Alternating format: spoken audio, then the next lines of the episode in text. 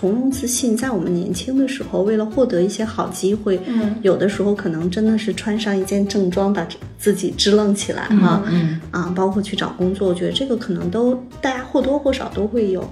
嗯，但我觉得有很多时候。啊，如果它只是啊一次性的，你支棱一会儿，嗯啊，如果是中长期合作，我觉得有的时候是看你有没有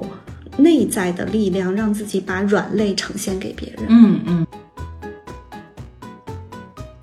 就人的这种在这种场合下的，不管是抗挫折能力、抗打击能力、抗压能力，它实际上也是从小其实它耳濡目染会有影响。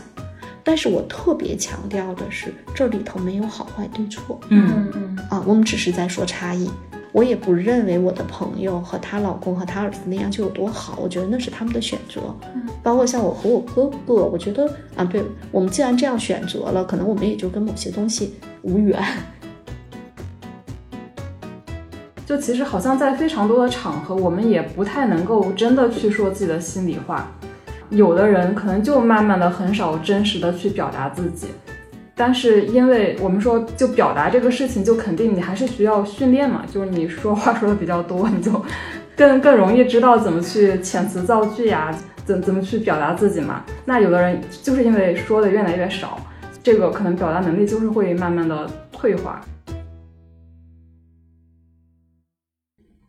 欢迎大家收听《神十集》，我是舒阳。我是赵楠，我是薛逸然，世界上没有完全相同的两片叶子，也没有完全相同的两个人。看到差别才能互相理解，关照他人才能认识自己。我们播客谈过好几期沟通表达方面的话题，而且几乎每一次都很受欢迎，可见沟通表达是非常多听友的痛点，其实也是我的痛点。那这一期的主题是如何从容自信的沟通表达。这个主题其实是很久之前我们一位听友提出来的，在我们的话题备选库里待了很久，直到最近，轩老师说他对沟通这个才干有了新的理解，我们就一拍即合，决定来聊一聊这个话题。那先问一下轩老师，你上次说的对沟通才干的新的理解是什么？前两天呢，楠姐在给我们的一个客户做这个访谈，嗯，然后呢，客户这边的一位同事说说，楠姐是不是沟通在前面啊？嗯，我说为什么呢？他说楠姐在强输出，然后我说楠姐沟通好像还真的不是在前，二十七，对我说楠姐其实是基于这样的一个工作的责任和角色，其实她是在。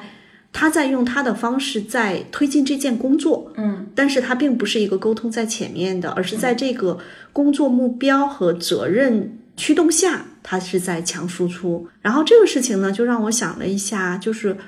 在我看起来，人人都有表达欲。比如说，我们去想一下，就是孩子很小的时候，有一些孩子是没完没了的在叨叨叨叨叨叨在说，嗯有一些孩子呢就不太说。比如说，我就想我女儿小的时候，我女儿在。就是很多孩子都是冒那个单个的字，然后到词到句子。我们家女儿先开始就没有这个阶段，然后她就不怎么说话，我们就会说：“哎，这个孩子怎么说话这么晚？”等人家张真的开始张嘴说话的时候，说的是一个句子，就是他哦没有经历过这个单个的字到词再到句子。然后后来呢，我也在观察为什么。他当时不去说，不代表他不能说，嗯。嗯。而有可能是他不想说。就我讲我女儿这个例子，嗯嗯。所以我觉得人人都有表达欲，只是我们的表达的方式是不太一样的。有一些人是想到哪儿说到哪儿，说到哪儿想到哪儿，嗯。这个人就是我，就是这方面我会比较擅长，就是边说边想，边想边说。当然，我会结合场合，如果这个场合不适合的话，我可能会嗯会控制一下。但是呢，我觉得我女儿其实是想清楚了才去说。嗯啊，在她小时候就能看到，她想不清楚的时候，你去问她，她不说。我们把这个场景挪到了职场中，如果开会的时候，领导去问，嗯你没想清楚，你在那个场景下必须去说，嗯那你说的时候，你自己就会觉得很别扭，因为它并不是你准备好了之后的一个输出。那比如说像我这样的选手，我可以边想边说，边说边想。领导问小薛你怎么想的啊，我就叨叨叨叨叨叨就开始了。嗯我是觉得人人都有表达欲，只是我们表达的方式不一样。当然，这可能会跟天生有关。比如说，我讲我女儿是没有单冒过单个的字和词，直接说整句话。嗯，当然还有一个情况，就是有一些人，他跟我说他小的时候特别能说，但是他在青春期的时候，因为我们知道青春期是很多孩子非常非常在乎外部反馈，嗯他可能经历过，比如说他的老师跟他说：“你怎么没完没了的老说什么说？”比如说在班里面，老师这样批评他，他有可能就不说了。嗯假设，比如说他在青春期或者他从小到大的过程中，父母是那种不让他表达，在打压他，或者认为他可能表达不得体，或者觉得他怎么不动脑子就说话，嗯。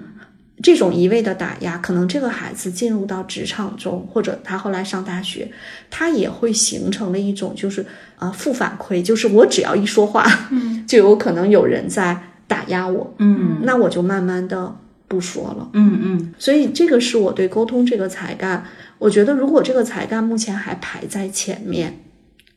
很有可能是他这种自比较自如的表达，或者很强烈的表达欲还很明显，嗯但是排在后面有可能三种情况。第一种情况就是他天生就是一个并没有那么爱表达的人。第二种呢，是他天生可能是喜欢表达，但是他在从小到大的过程中，他的表达总是会得到一些负反馈，嗯所以呢就卡住了他。第三种情况就是在盖洛普上排难、分析、竞争，甚至追求这些才干都在前面，它不代表都在前面啊。就有如果有这些才干在前面，他的表达其实他要求精准，包括思维在前。当他要求精准的时候，他实际上对于某些场合他就会谨言慎行，包括审慎。嗯啊，还有一种情况呢，比如说和谐在前，他也有可能在这种时候谨言慎行，因为他知道他呃想到就说有可能是有人不舒服，比如说我们开会的时候，嗯。啊，所以我觉得第三种情况是有一些人的表达在在他的盖洛普中，你能够看到他排在后面，不是他不愿意表达。而是由于某些因素让他跟第二种一样，第二种只不过是他成长环境中的某些反馈，嗯。第二种和第三种有可能是一种，只是第三种我用了盖洛普的才干来去表达，嗯或者是天生表达欲没有那么强烈，或者是他的表达在他成长的过程中有某些因素被限制住。嗯啊，我觉得这个是我最近对沟通这个才干啊。最后，我记得我说过多次谈到沟通和战略都在后面的小伙伴，在面试的过程中有可能吃亏，就是他们不太擅长快问快答。嗯不太擅长快问快答的人，呃，在开会啊、跨部门协同啊、面试的时候啊，有的时候他是希望自己想清楚了再去说。嗯，因为我的沟通和战略都在前嘛，但是我也没有觉得我我很擅长快问快答。我觉得如果是那种聊天式的，就不需要我大段的去表达什么东西，就这种有来有回的这种聊天的话，我没我就是把这个话题接下去，我不会有什么压力。但是就是给别人的感受我不知道啊，可能别的别人觉得我在怼他，或者说别人觉得我在质疑他，这个我就不知道了。呃，对，但是可能对你来说，你的确没有会觉得说这个话话茬往下掉，你好像接不住。对我其实就是想到什么我就说什么嘛。假设面试吧，人家抛给我一个问题，我的确不太明白我到底该怎么回答这个问题，所以我可能会反问一下，就你你问这个问题，你是不是指这个这个意思？对方就可能感觉到有点啊，对对对对，嗯。然后回到今天的主题啊，就我觉得这期我们这个主题的题眼还是从容自信嘛。那会对这两个字感兴趣的人，一定是多少觉得自己不够从容自信，在沟通或者说表达的时候。先讨论一下从容自信。我想了一下，我觉得它也分两个层面，一个是自我感觉从容自信，一个是作为旁观者觉得那个人说话很从容自信。所以我首先想问的第一个问题是，就你们觉得从容自信一定是发自内心的吗？还是我可以表演出来的、装出来的。我觉得是这样的，当然这个是个虚的概念啊。嗯我觉得至少一半儿一半儿，有一些人是真的从容自信，嗯很有可能他天生他就觉得他对，也有这样的。嗯嗯嗯，还有一部分人可能就是会被后天训练成从容自信、嗯啊，比如说啊，很多年前我辅导的一家公司，他们的销售团队，嗯，他们开会的时候，每个人说话都挺从容自信的。哦我觉得这有可能是职业训练。哦啊，因为你你这个没办法嘛。至于他自己从容不从容、自信不自信，不知道，但是他给别人的感觉还是蛮从容自信的。嗯那我觉得易然老师说的那群销售还是比较优秀的，受过良好训练的销售。反正我接触的销售还真不是从容自信。啊，我觉得可能也会看行业，或者是哦看他的这个服务的对象。嗯啊，就是你去看一下这种服务企业客户 to B 的销售，有的时候他反倒不需要过度的从容自信。嗯啊，他实际上是会有一种慢慢的，哎，这个张总，您您今天下午在吗？啊，那行，那我过去一趟啊啊。嗯这实际上你看这是 to B 的，但是 to C 的他会跟你说，舒阳，你听我的，这个肯定没错。你看你现在这个年龄就应该买这个产品，哎，这个产品对于啊怎么怎么样怎么怎么样，嗯你看这个就是哎从容自信，打着引号，对。楠姐，你觉得呢？我我自己说感觉啊，就有的时候我们会看到有的人他表现出来很从容自信，但是我觉得有的时候我们会感受到他是装出来的，就是自己让自己有那个劲儿，在这个场合里面，他一定要表现出来是从容自信的，尤其面试的时候对从容自信的状态，因为我们面试场景会多一些，嗯。对于面试场景来讲，我们可能问几个问题就能够大概判断出来，他这个数据是真的还是假的。所以我觉得，其实即使装，但是你没有那个东西的时候，其实也很容易被人感受到你的那个你是在装的状态。但是呢，有一种就像依安老师说的，我训练的从容自信，实际上是在你真正在别人面前表现的时候，你是一个有强准备的过程。那在这个过程里面，其实你对于比如说你介绍的产品的了解情况，或者你有一些那个销售的小伙伴跟你去分享如何去跟别人去交流这个产品，当你有这些信息输入的时候，也会让你变得会更从容自信一些。嗯嗯对，或者就是所谓的什么台下十年功，台上一分钟，其实那一分钟的从容自信，可能也是基于他过往的积累。然后我们其实说到的几个场景，一个是在面试的过程中，基本上哈，就是如果是完美在前、自信在后，或者竞争追求在前、自信在后的小伙伴，如果我去辅导他去参加面试之前，我会跟他讲说，他要在从容自信这个维度上有一些刻意的训练。有的时候完美在前，自信在后，老觉得自己还不够好，其实他可能真实的水平是八十六分。但他自己可能是觉得七十八分，那我就告诉他说，其实你已经有八十六分了。当然这是个虚数啊。回过头来，我们还是讲那个点，就是如果在面试的过程中，假设小 A 同学正常的从容自信的那个分儿可能是六十七分，嗯，但是我们可以通过对他的简历优化中的关键事件的关键成功因素的提取，帮助他去梳理这些事件如何去表达，包括我觉得这个是楠姐特别擅长的。啊，支持他，让他看到他的优势和他在过往事件中的这个亮点。他的从容自信其实是可以在这个阶段，他不是凹造型凹出来的八十分，而是他自己内心里知道自己这些事情是一步一步怎么做成的，可能能从六十七分拉到八十分。嗯，但是真正到面试现场的时候，由于某些面试官的风格。他可能又降到了七十七分，也有可能面试官很 nice，他有可能又调到八十二分，嗯，但是跟他原来的那个六十多分其实还是有差异的。对，其实刚才举面试的例子，就其实还是属于那种有准备甚至强准备的场景嘛。就反正我自己的经验，就讲到从容自信，我确实觉得两方面都非常的重要。一方面是我真的懂这个东西，嗯，就比如说，比如说，假设我是我是一个销售。如果我对自己的公司的产品真的很懂，而且自己都用过的话，我觉得我在客户见面一定会非常的从容自信。嗯但如果我自己都不懂的话，我肯定是心里非常怵的。啊，还有那种说需要强准备的一个，比如说一个演讲的这种场合，我觉得真的事先的演练排练确实很重要。很重要因为有的时候你觉得你自己心里都知道，但从你心里知道到你说出来那个还是不一样。嗯，但如果你有过一两次、两三次的演练排练，如果你本来就对这个领域就是你自己是自信的，然后其次有过两次的演练，我觉得基本上就可以做到从容自信了。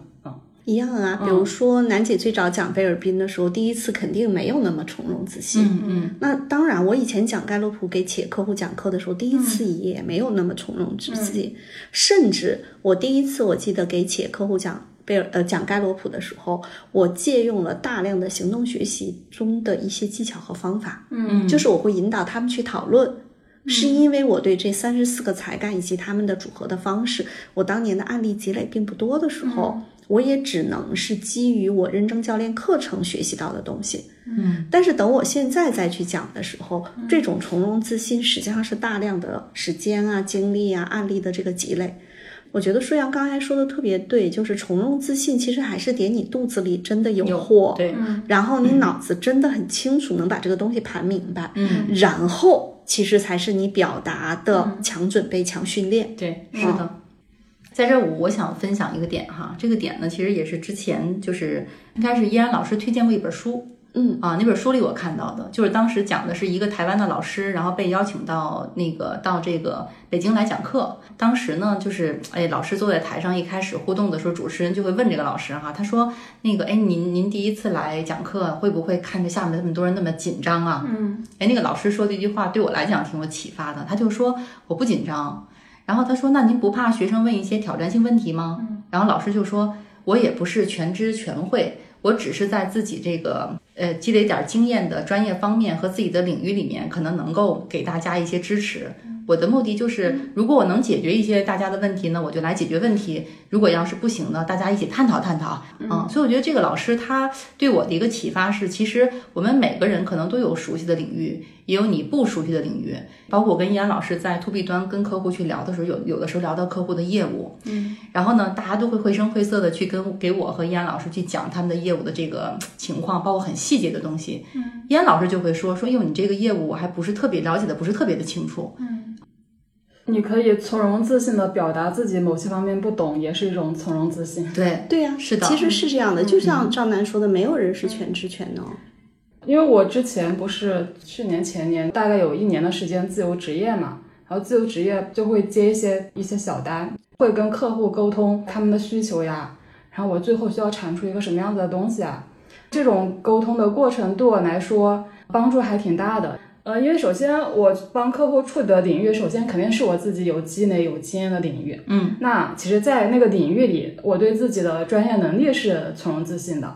但是呢，在这个过程中，就可能客户后来对我提出呢更多、更高的要求，比如说他需要我去帮他设计一个整体的一个课程架构、课程体系，这其实是超出了我之前的经验的。嗯，这个时候我不会跟他说说这个事情我也做过，嗯，是我会如实的跟他说，可能我之前有过类似的经验，但是呢，就是像你你这家公司现在遇到的情况，就首先你要跟我同步你们的很多的信息，嗯，包括你们的这个流量的来源是什么样子的，你们现在的这个已经有多大的一个流流量流入来，然后你们能够承接的这个服务能力是什么样的？当我了解到了这些事情之后，我才能给出我的一个方案，嗯然后并且这个事情我觉得可能是需要跟你们的运营部门一起去商量的。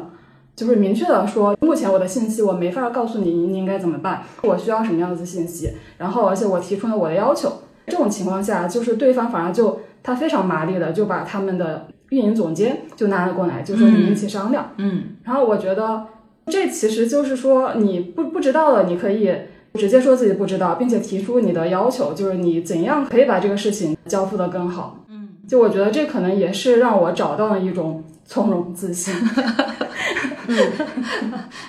我觉得一直都在跟很多朋友就聊说，这个从容自信，在我们年轻的时候，为了获得一些好机会，嗯，有的时候可能真的是穿上一件正装，把自己支棱起来哈，嗯啊，包括去找工作，我觉得这个可能都大家或多或少都会有，啊，但我觉得有很多时候，啊、如果他只是啊一次性的你支棱一会儿，嗯啊，如果是中长期合作，我觉得有的时候是看你有没有内在的力量，让自己把软肋呈现给别人。嗯嗯，啊，我觉得这个其实也是中长期合作一个非常重要的点。对，嗯，这是我辅导很多小伙伴，他们在跟他们的 N 加一和 N 加二打交道的过程中，因为他们会有强烈的不安全感，所以天天都支棱着，然后也会很累。如果天生又不是一个从容自信本身就很强的人，嗯会觉得压力特别大。然后在这个时候，我反倒告诉他说：“你没有必要天天都支棱着从容自信，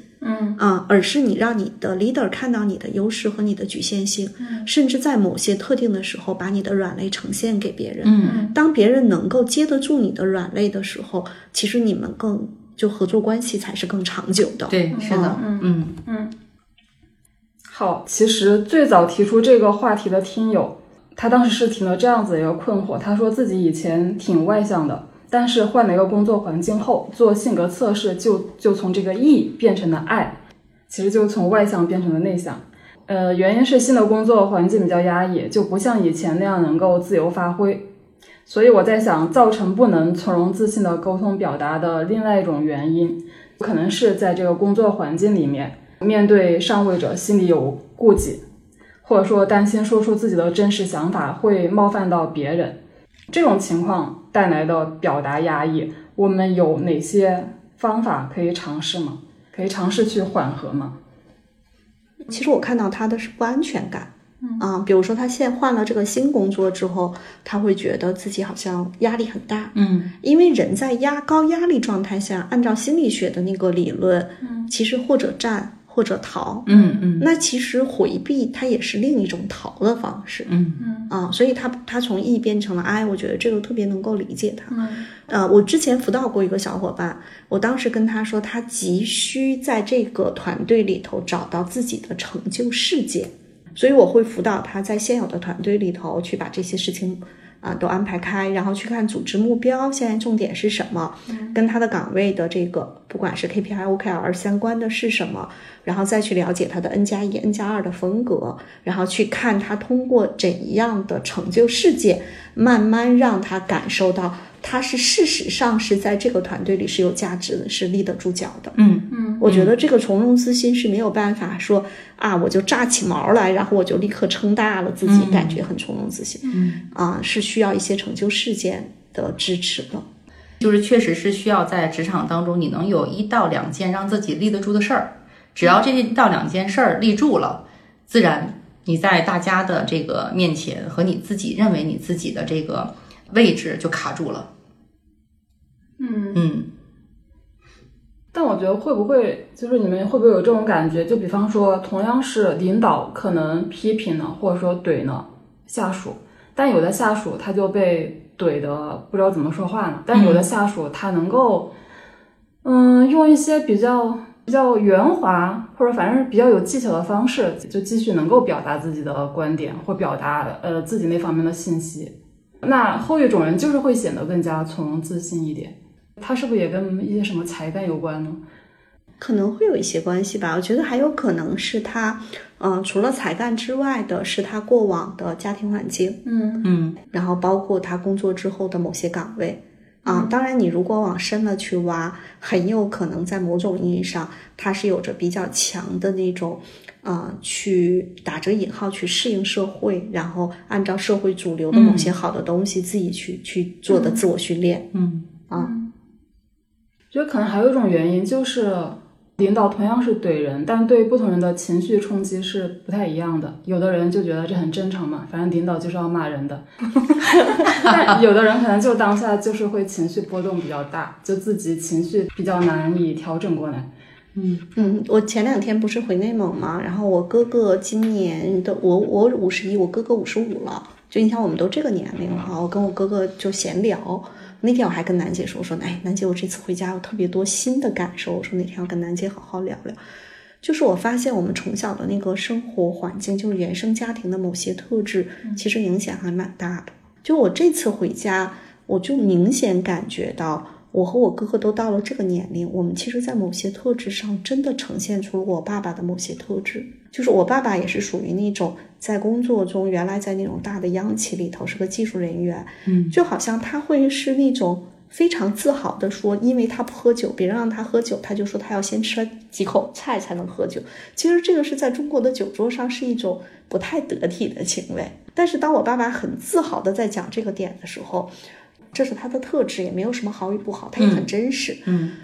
但是如果是一个，比如说当党委书记的父母，嗯我也不说好坏啊，我只是说他这个，我只是举例他的差异，他们可能在这个方面的得体，他们也会这样去教育他们的孩子。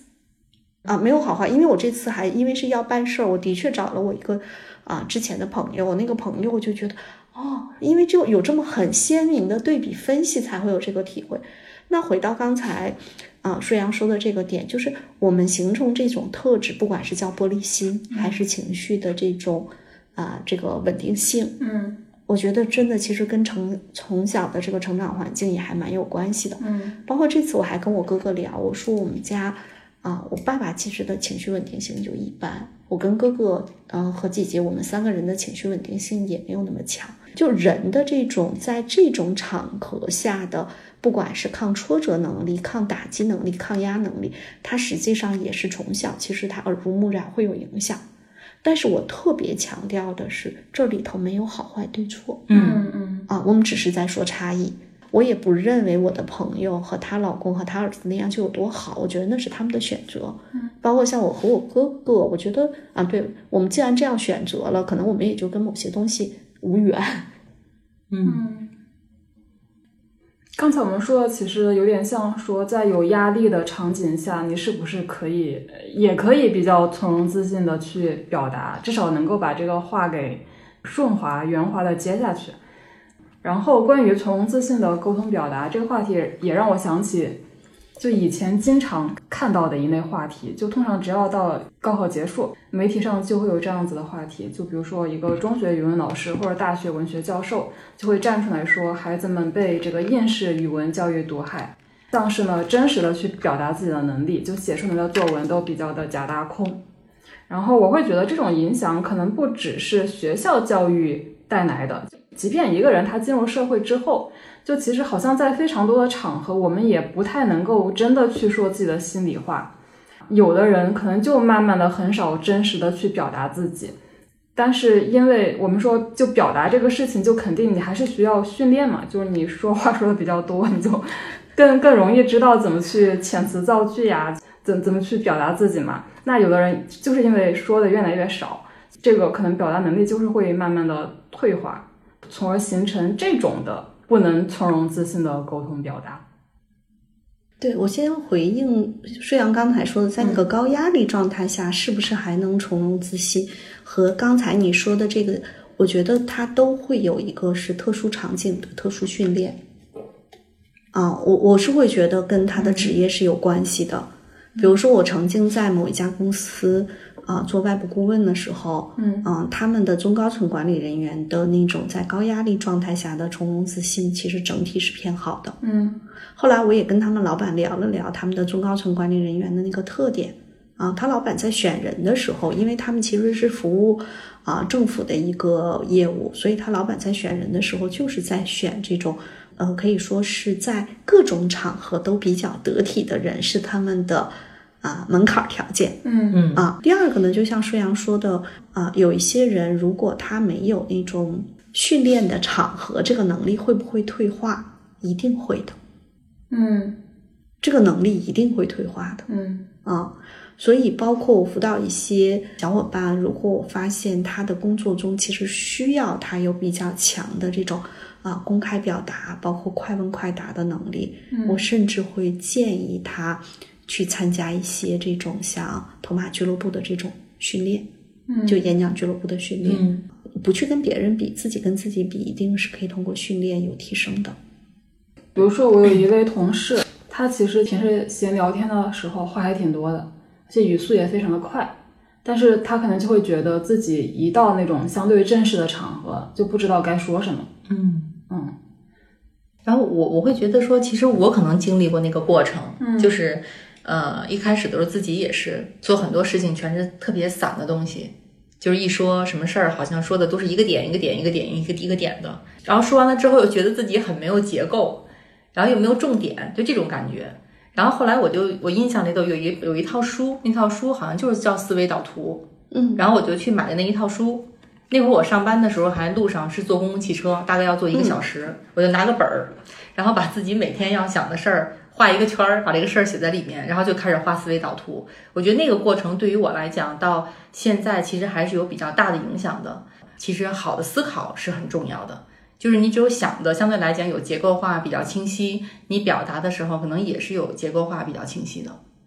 包括我们原来在组织里面，像呃月数值。然后季度数值、半年数值、年数值，基本上听着好像月都在数值，但是这个过程恰恰也是让我们不断的去完善自我表达的一个部分。而且像我们原来的很多企业里面，他们会要求一定级别以上的，起码你要有一定的这种表达能力。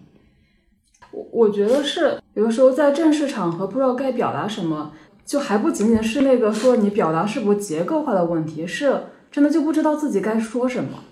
对，我觉得这里头有三种情况。第一种情况呢，实际上会有非常多的小伙伴其实是恐惧权威的，就从小到大都是恐惧权威的。嗯，比如说小的时候是家长和老师啊，长大了是领导，他很害怕自己说的不说错了，嗯，所以甚至呢都不敢去说。嗯啊，在我们经常有的时候说。第一个是，如果你不去试一试，你怎么知道你说的是对还是错呢？因为它又不是标准答案。嗯，我觉得第一个种是就是一种恐惧。第二种情况呢，就是这种场合接触的比较少，然后呢，他也没有师傅领进门，或者有人去帮他拆解这个场合，他真的不知道这个场合，他就有点像看不明白。嗯啊，今天严雪在跟我聊到一件事情的时候，她说：“小姨是所有人都不明白，还是就我没看不明白？” 我说：“这个东西没有那么绝对哈。”我说：“但是其实有一些人他就能够看明白，所以这里面其实就是有一些小伙伴在这种场合他他是懵的，嗯啊，甚至他听不出来哪句是玩笑，哪句是真话，这句话到底还有什么？就咱们说那个高语境里面。啊，我觉得这个是说他没有经历过这样的，也没有人帮他去拆解过。第三个点就是在这种人比较多的正式场合的时候，实际上我们一直都在讲的那个公式叫场景、角色、目标。嗯，但凡他如果知道这是一个什么场景，我在这里是一个什么角色，我是要起到一个啊，比如说只是敲锣边儿。还是我就少说话，笑一笑，我就给大家倒倒茶。还是在某些关键点上，我可能要替老板说一句话，替同事说一句话。这个事情实际上他是也要有一些有人帮他去分析、拆解，去告诉他在这个场合下怎么去做。然后我刚才依然老师讲的时候，我就会想到我自己在工作当中，后来慢慢随着晋升，可能要去参加一些高管会。在高管会上呢，我们的董事长也好，CEO 也好，他会要求每个人都必须发言啊。我就会有一个方法，我会把大家讲的过程当中，然后我的那个觉得比较深刻的点，我会写在我的本上，可能会记了，比如说五六条。咱举个例子哈，但我让自己说的时候，我就挑其中的三点去讲。就是在这个过程当中，如果要是你没有任何准备啊，突然 Q 到你，哎，那请你来说一下吧。其实很难马上就有一个回应。但如果在这个过程当中，你在听别人听这个主要去讲解的人去讲的时候，你可能多多少少也会去抓住一些信息。那你把这些信息结合你的场、你的角色，然后再结合这个场景，把它梳理出来，然后最后可能就输出两到三个点，我觉得就可以了。但但是，比如说南姐说这种场合，对方 Q 到你就你当时的常见角色目标是啥呢？嗯，首先我是那个主管人力跟行政的负责人嘛。就它一定是一个公公司正式的会议，对，是的，嗯嗯，就是有的时候它是正式的会，你要对这件事情有个态度；有的时候它是务虚会，你要对这个事情有呃贡献一些想法。就你要找到这个场景下你的角色到底是什么？嗯，我觉得这个其实找对了之后，可能很多东西表达上。呃，也会很自在一些。嗯，那比如说，假设它是相对正式的会，你需要表态，那你这个表态还要比较严谨，因为它相当于是你代表你的部门的一个表态。是的，是的。嗯，那如果只是一个务虚会的话，你可能就可以放轻松一点，只是贡献自己的一些想法。想法对，是的，当然还要看老板的风格。对，是的，嗯可能我还没有接触到这种什么高层在一起开会啊，但比如说就自己部门内部开会，那有的时候你的 leader 也会说完之后，他也要征求一下大家的意见嘛。那这个时候，反正有的人就是死也不发言，有的人还是会说几句。然后我有的时候忍不住也也想说几句，但我基本上就是自己想到什么就说什么，也不太在意这个 我的场景角色目标应该是什么。这个时候这就是你沟通在前。啊，也不太考虑这个时候领导是不是真的能够听听得进去其他的意见，就也没有想那么多。哎，我我说到这儿，我突然想到一个场景，就是我原来的公司的时候，呃，大老板想推一个新项目，然后下面坐着的都是商务的负责人、客户的负责人、策划的负责人，然后我还在人力行政在里面，然后还有其他的全是负责人。然后呢，老板说，老板说的时候呢，就是特别的。就是哎，特别的绘声绘色，嗯，然后就感觉这事儿他特别想干，嗯，然后就听下面人，你就听下面人去，就是去老板问，哎，你怎么想的？你怎么想的？然后每个人给回复的时候，你就会发现每个人跟每个人特别不一样，嗯，有的人呢会说，哎，老板你这想法真好，然后你必须得把它落地，然后有的人就会提出来，您这个想法呢，我想商务落地的时候可能会有点问题，什么什么什么的，嗯，遇到哪些问题？然后策划就说。您这个想虽然是个想法，但是产品还没有出来，我们可能也没有办法策划出来，就是推广的一些活动。嗯，就在这个过程当中呢，你就会发现每个人都会有自己的视角，就是他那个角色感会很强。嗯，就我在去管我这块的事儿，嗯，你这个产品，你这个想法落到我这儿可能会是什么样？我需要什么样的东西？所以，如果找到场景、角色、目标，就可能也能够显得更加的从容自信。或者不会慌吧，就好像是你有 GPS，你知道你现在在哪儿，嗯，甚至你不说话你都不会慌。就有很多小伙伴，其实那个从容自信不是他张嘴说话不说话，是他在那儿也就能够感受到。嗯，还有一个我觉得场景角色目标还有一个点是让我们能够知道我们哪些话不该说。嗯嗯，因为我们有时候在组织里面确实会有这种情况。我给你们演绎一下，比如说大家老板在问一些问题的时候，问到你说。嗯，行，我再考虑一下。嗯，你看这也是从容自信。对，是的。啊，这个吧，嗯啊，这个这个事情可能还是啊，你看这就不从容自信。嗯，对，嗯，所以我我觉得有的时候啊，虽然并不是说让大家非要装的从容自信，但有很多时候，如果你作为一个，尤其是作为一个部门的管理者或者什么，就是你的从容自信，其实也对于你的队友，包括你的老板也是你的队友。其实也会有一种安全感，对，嗯，是，对对，嗯，就这儿突然想到，就是之前我们有一次是公司要开一个业务决策会，就公司又要去购置大量的固定资产，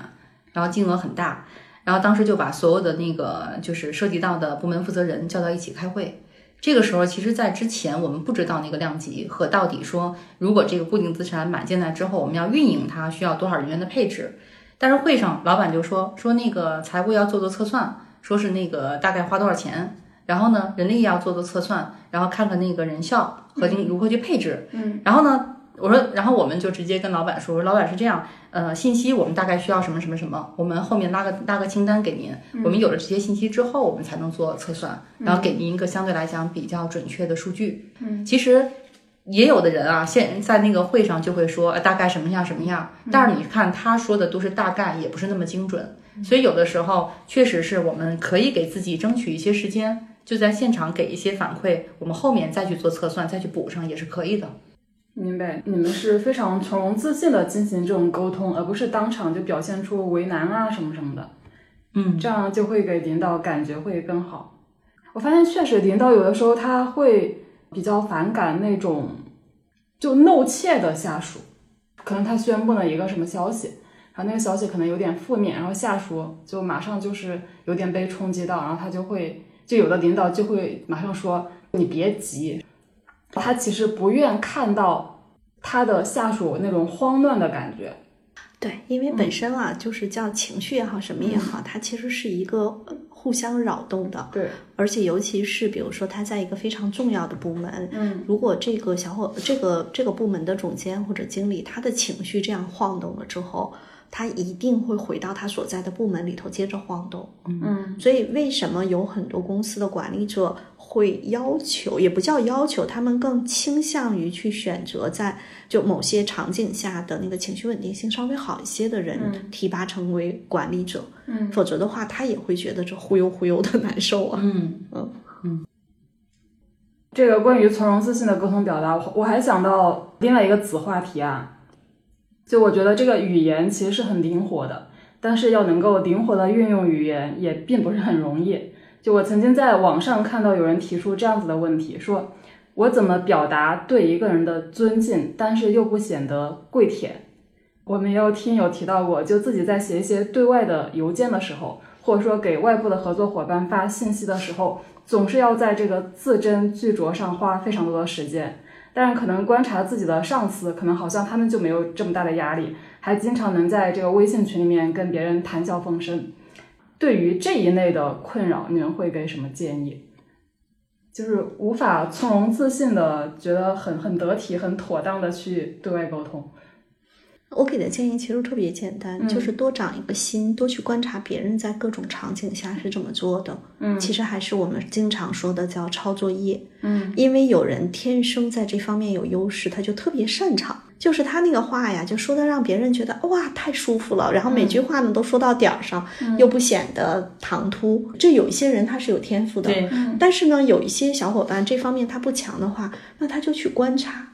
可以稍微慢慢去模仿，嗯。但是也别太用力去模仿，因为你毕竟没有办法很自如的去使用。如果用力去模仿，很有可能就会搞得更更尴尬。嗯。啊，然后呢，但是你去观察别人的时候，你相当于抓上四五张安全牌，嗯。嗯。就是在很多时候可以打打安全牌。嗯。啊，就咱们打不到高分，但至少别出局的安全牌。嗯。啊，我觉得这是我给的建议。然后还有一个点就是，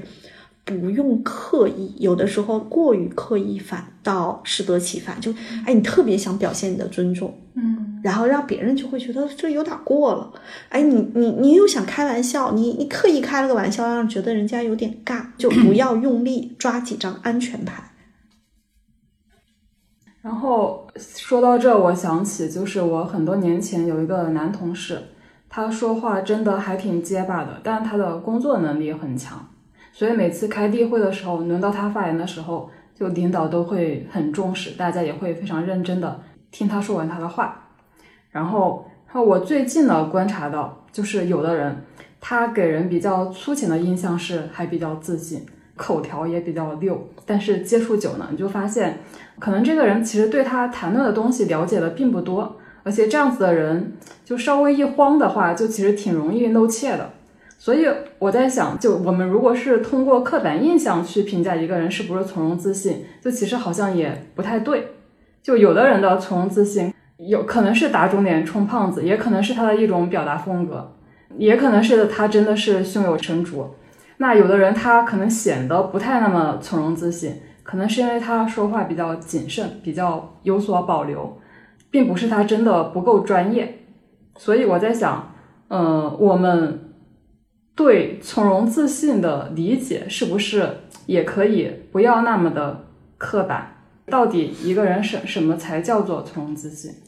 我我觉得舒阳这句话说的特别好，就是不要刻板的去理解从容自信。嗯就是我觉得回到本质上，从容自信其实是来自于三方面。第一个是你对这件事情真的是可以称得上啊、很专业，嗯我觉得这个是你发自内在的底气。第二个点其实是楠姐刚才说的，就是针对我们相应的问题，你可以通过一些刻意训练，让自己能够比较结构化、深度的去思考。嗯然后第三点才是最终的那个表达，而这个表达如何能够表达上面相对更得到一些好的训练，更从容自信，那只是最外头的那层皮儿，嗯。嗯，但是前面那两层才是应该是重中之重。然后呢，至于最外头这层皮儿，实际上还有一个点，就是如果我这身皮儿我做不到极其的从容自信，嗯。我至少可以真诚真实的表达，没有人会因为我真诚和真实的表达。嗯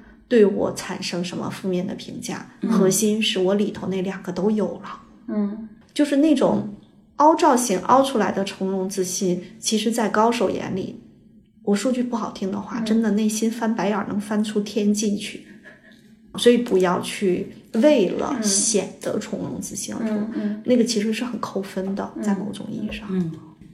我刚才又想到另外一个描述人那个表达状态的一个词，就是说他的眼睛是发光的。就我觉得，当一个人在自我表达的时候，他的眼睛是发光的，那我觉得他真的是对那个事情他是非常感兴趣，而且非常投入的。嗯，我觉得这个状态就非常的其实最怕是从容自信说了一大堆废话。对片儿汤话，嗯然后呢，所有的人都会觉得，哎，好像啊是这样哈，但又有啥呢？啊，仔细琢磨琢磨，啥都没有。嗯啊，我觉得这个是最不好的。嗯嗯嗯，但是在某些场合也需要哈。我又补了一句。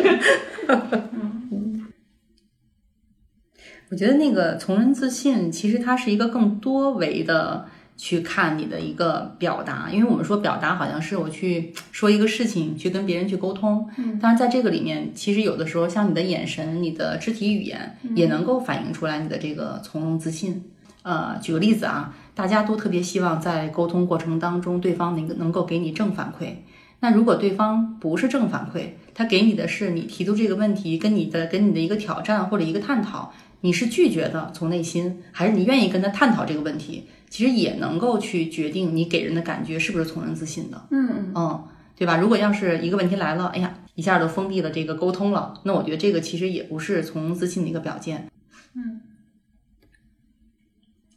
呃，我刚才还想到一个，我从我的前领导那里听来的小技巧，主要还是讲怎么自信吧。但他当时说这个自信的时候，其实更像是你就是散发出来的能量高低啊、嗯。他分享的一个方法就是，你先去跑几圈，啊，把自己那个情绪状态调动起来。对对对，或者如果没有地方跑的话，你就原地那个高抬腿跳几十下。嗯，其实这个也能缓解压力。嗯 嗯，就是我我实际上是这样，我从我上学，我六岁上学，小学五年，所以十一岁的时候我上初一，然后我们老师就让我去参加演讲比赛，那可能就是胆儿大呗。除了胆儿大，就是记性好。老师让你背个作文通讯的作文，就去演讲比赛。那你要说那时候紧张吗？我觉得他一定紧张。嗯但是好处是你十一岁就紧张，我不可能紧张五十年啊，四十年，我今年五十一了，就是可能到我二十一岁的时候，可大学毕业的时候，我就没有那么紧张。嗯。所以这个也是我们说，刚才我们说核心的是你对一个东西的理解啊，你的结构化深度的思考，然后你这个表达能力，其实是在不同场合下是不是能够得到一些刻意训练。嗯嗯啊，当然并不是要求每个人都去，其实还跟我们的啊岗位啊，或者说你未来的发展方向是有关的。嗯但是作为大多数的中高层管理人员，更好一点、更从容自信一点的表达，对于推进工作还是有价值的。嗯嗯，对，是的。我们最后有两个听友提问，这两个提问都场景非常的具体。第一个提问是：面对甲方，面对甲方牛逼哄哄的技术总监，地位和专业性都比对方低，怎么从容自信的沟通和推荐自己公司的产品？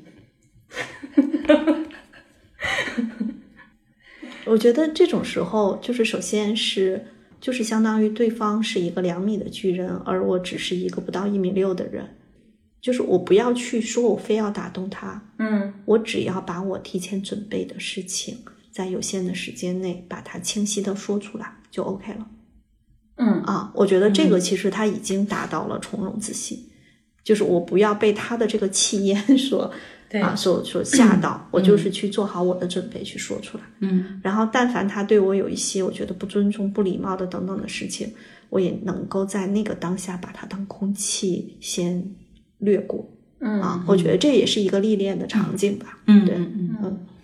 然后我之前呢，其实有过类似的场景，因为我们当时不是去做一些呃商务啊，然后呢，包括引进一些品牌呀、确实遇到过这种场景。然后，但是我的那个切入点呢，可能还不是像他这个小伙伴说的，就是推荐自己的产品。可能推荐自己产品是我们这次沟通要达到的一个目标。嗯，但是这个过程当中呢，其实是能够切入一些沟通话题，让你能有一些输出的内容或者输出的时间，这样的话你就有机会去去那个跟对方去介绍你的产品。就我的一些小技巧啊，就比如说我在跟对方聊的时候。跟对方聊那个，他会去觉得他们的公司的技术或者产品很牛，那我就去听他整个去讲这个过程当中是什么样的。嗯，哎，中间他可能说完了之后，我说，哎，什么什么总，您看您刚才说那个对我特别有启发，我刚才想到了什么什么什么，顺着就可以把自己的产品切入，就是嵌进去，去去讲出来。我觉得可能找一些时机啊，当然这个过程呢，我觉得确实要做到不卑不亢，嗯，就是一个平等的表达，跟他是不是巨人没关系。既然是两个独立的个体，我们都是独立的人，我们也都是平等的。嗯啊，你你就是对方的牛，可能某种意义上也跟他的所在的平台有关，对吧？嗯。所以刚才的技巧是说，可以先听对方讲，他肯定是有点强输出型的，就对方啊。嗯嗯。是，如果对方是强输出型的，倒还好，因为至少他给了你时间。嗯，如果要是不是强输出型的，他可能就是在挑剔你的产品嘛。嗯，哦，那就像依安老师说的，你就把你的产品你想说的全部都讲完。嗯，他也挑剔挑剔呗。嗯，哦，你后面还可以跟他补一句，你说，嗯，今天时间有点紧，那我们就先到这儿，后面有什么问题，如果你需要再了解，你到时候再约我就行。嗯嗯。就是有的时候留个钩子，你别看有一些啊，我说他支棱起来，觉得自己有两米那样的人，嗯，也说不定是个纸老虎呢。嗯，下一个也非常有场景感的问题是：参加社交活动如何从容自信的搭讪？找那个看着就等着你去找的人，跟他随便聊一聊。嗯，比如说，如果你在一个场景里头，你其实就会看到，比如说，你如果看到楠姐，你就很明显觉得，哎，其实可以聊两句啊。看到我，你也可以聊两句啊。看到舒阳嘛，那看舒阳那天的情况。对，就是我，我觉得就是在这种陌生的社交局里面。啊，两种方式。第一种方式呢，是你看到有一些人，他其实可能比你还尴尬，嗯，你递给他一个橄榄枝，他立刻就抓住，嗯啊。第二种呢，是有一些人他天生就比较外向，嗯啊，你随便跟他聊什么，你只要把话水龙头给他打开，那他就哗哗哗的说。第三种场景就是，不管是圆桌还是什么这个会议桌还是排排坐，你可以找身边的人聊一聊，因为他也很尴尬，嗯啊。所以我觉得这个其实是在社交场合找陌生人去搭讪。啊，有一万种方法，嗯，但是前提是，就是你得迈开步，张开嘴，然后你就去说嘛，说不好还说不坏了，就别太有偶像包袱，嗯嗯啊，别觉得这个全世界的探照灯都在都在聚光灯下拍你，没有没有，大家没那么多时间拍你，嗯，你就自如一些，啊，我觉得我好像跟别人去聊一个事情没有那么大心理障碍，嗯，就我觉得我不是说那种，举个例子啊。依安老师坐我旁边，我不认识依安老师。然后在这个场合里，我跟跟您搭句话，你不理我，我会觉得尴尬，我就无所谓。那我再跟舒阳聊呗。嗯 嗯，对我没有没有那么大的那个就是心理预期，说我跟对方说话，他一定理我。嗯，放下偶像包袱，放下期待。对呀，你想想这个，比如说我们说一个社交场二十个人，嗯，你也不见得都要连接，嗯，对吧？二十个二十个里面，你认识多认识一个，你就多认识一朋友。好，我觉得我也没有什么技巧，我可能会会让别人非常的不从容自信的，不想跟我搭讪。不，你看我们俩这个就不知道该怎么接了。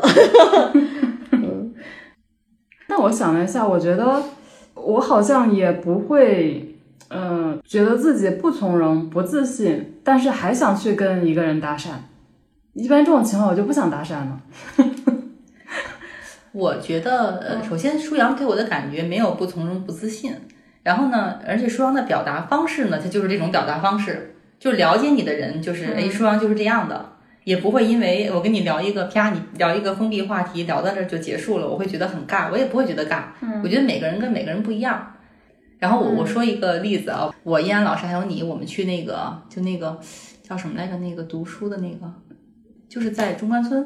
咱仨一块儿去的那个，然后我知道我我知道你要说哪个例子。对，在我在我看来呢，我会觉得嗯很正常，因为双小姐表达方式就是这样的。但是可能在对方看来的时候，对方没法往下接了。对，那那个并不是我我在搭讪啊，那那个是 他们在搭讪对对对对对，对方在搭讪我，那你那你我只是把人家怼了回去，呃，你确定当时你在怼他是吧？我能感觉到，哦，嗯嗯，就就 那你的目的达成了对。我确实也不想接这个茬。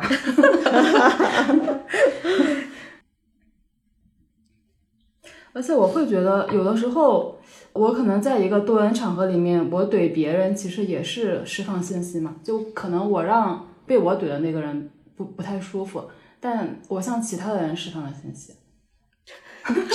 释放了，释放了什么信息？就没事儿少来找我。没有，就释放了我的态度嘛。态度，就你的风格、你的底线，可能对样。对对，嗯嗯，就可能比如说我怼的那个人也是别人想怼的人，只是他们就没有勇气去怼他，我替他们怼呢。而且就是春阳小姐姐怼人的时候是特别自信的说不 no，这个其实也挺难的，就是对我来说，我有的时候会，其实我在很多啊、相对更人多的场合，我会显得温和一些；嗯一对一的场合，我是会更犀利一些。嗯啊，有的时候我会觉得人多的场合给他留个面子。对，嗯当然这个没有好坏对错啊，其实就是我们自己做一些选择。嗯，嗯嗯，嗯对我也要看人吧。就如果我觉得那个人真的特别嘚瑟，我会觉得他其实也也没没关系，我怼他也没关系。他需要被打击一下。他需要人间真相。好，这期播客咱们就先聊到这。听友们如果想要追问一些问题，欢迎留言，我们非常需要你的反馈。比如你希望听到什么样子的话题？对本期的内容，你有没有有话想说的？你还有哪些观察和思考想跟我们一起探讨？也欢迎你直接加入我们的听友群，入群方式在节目介绍页可见。谢谢，再见。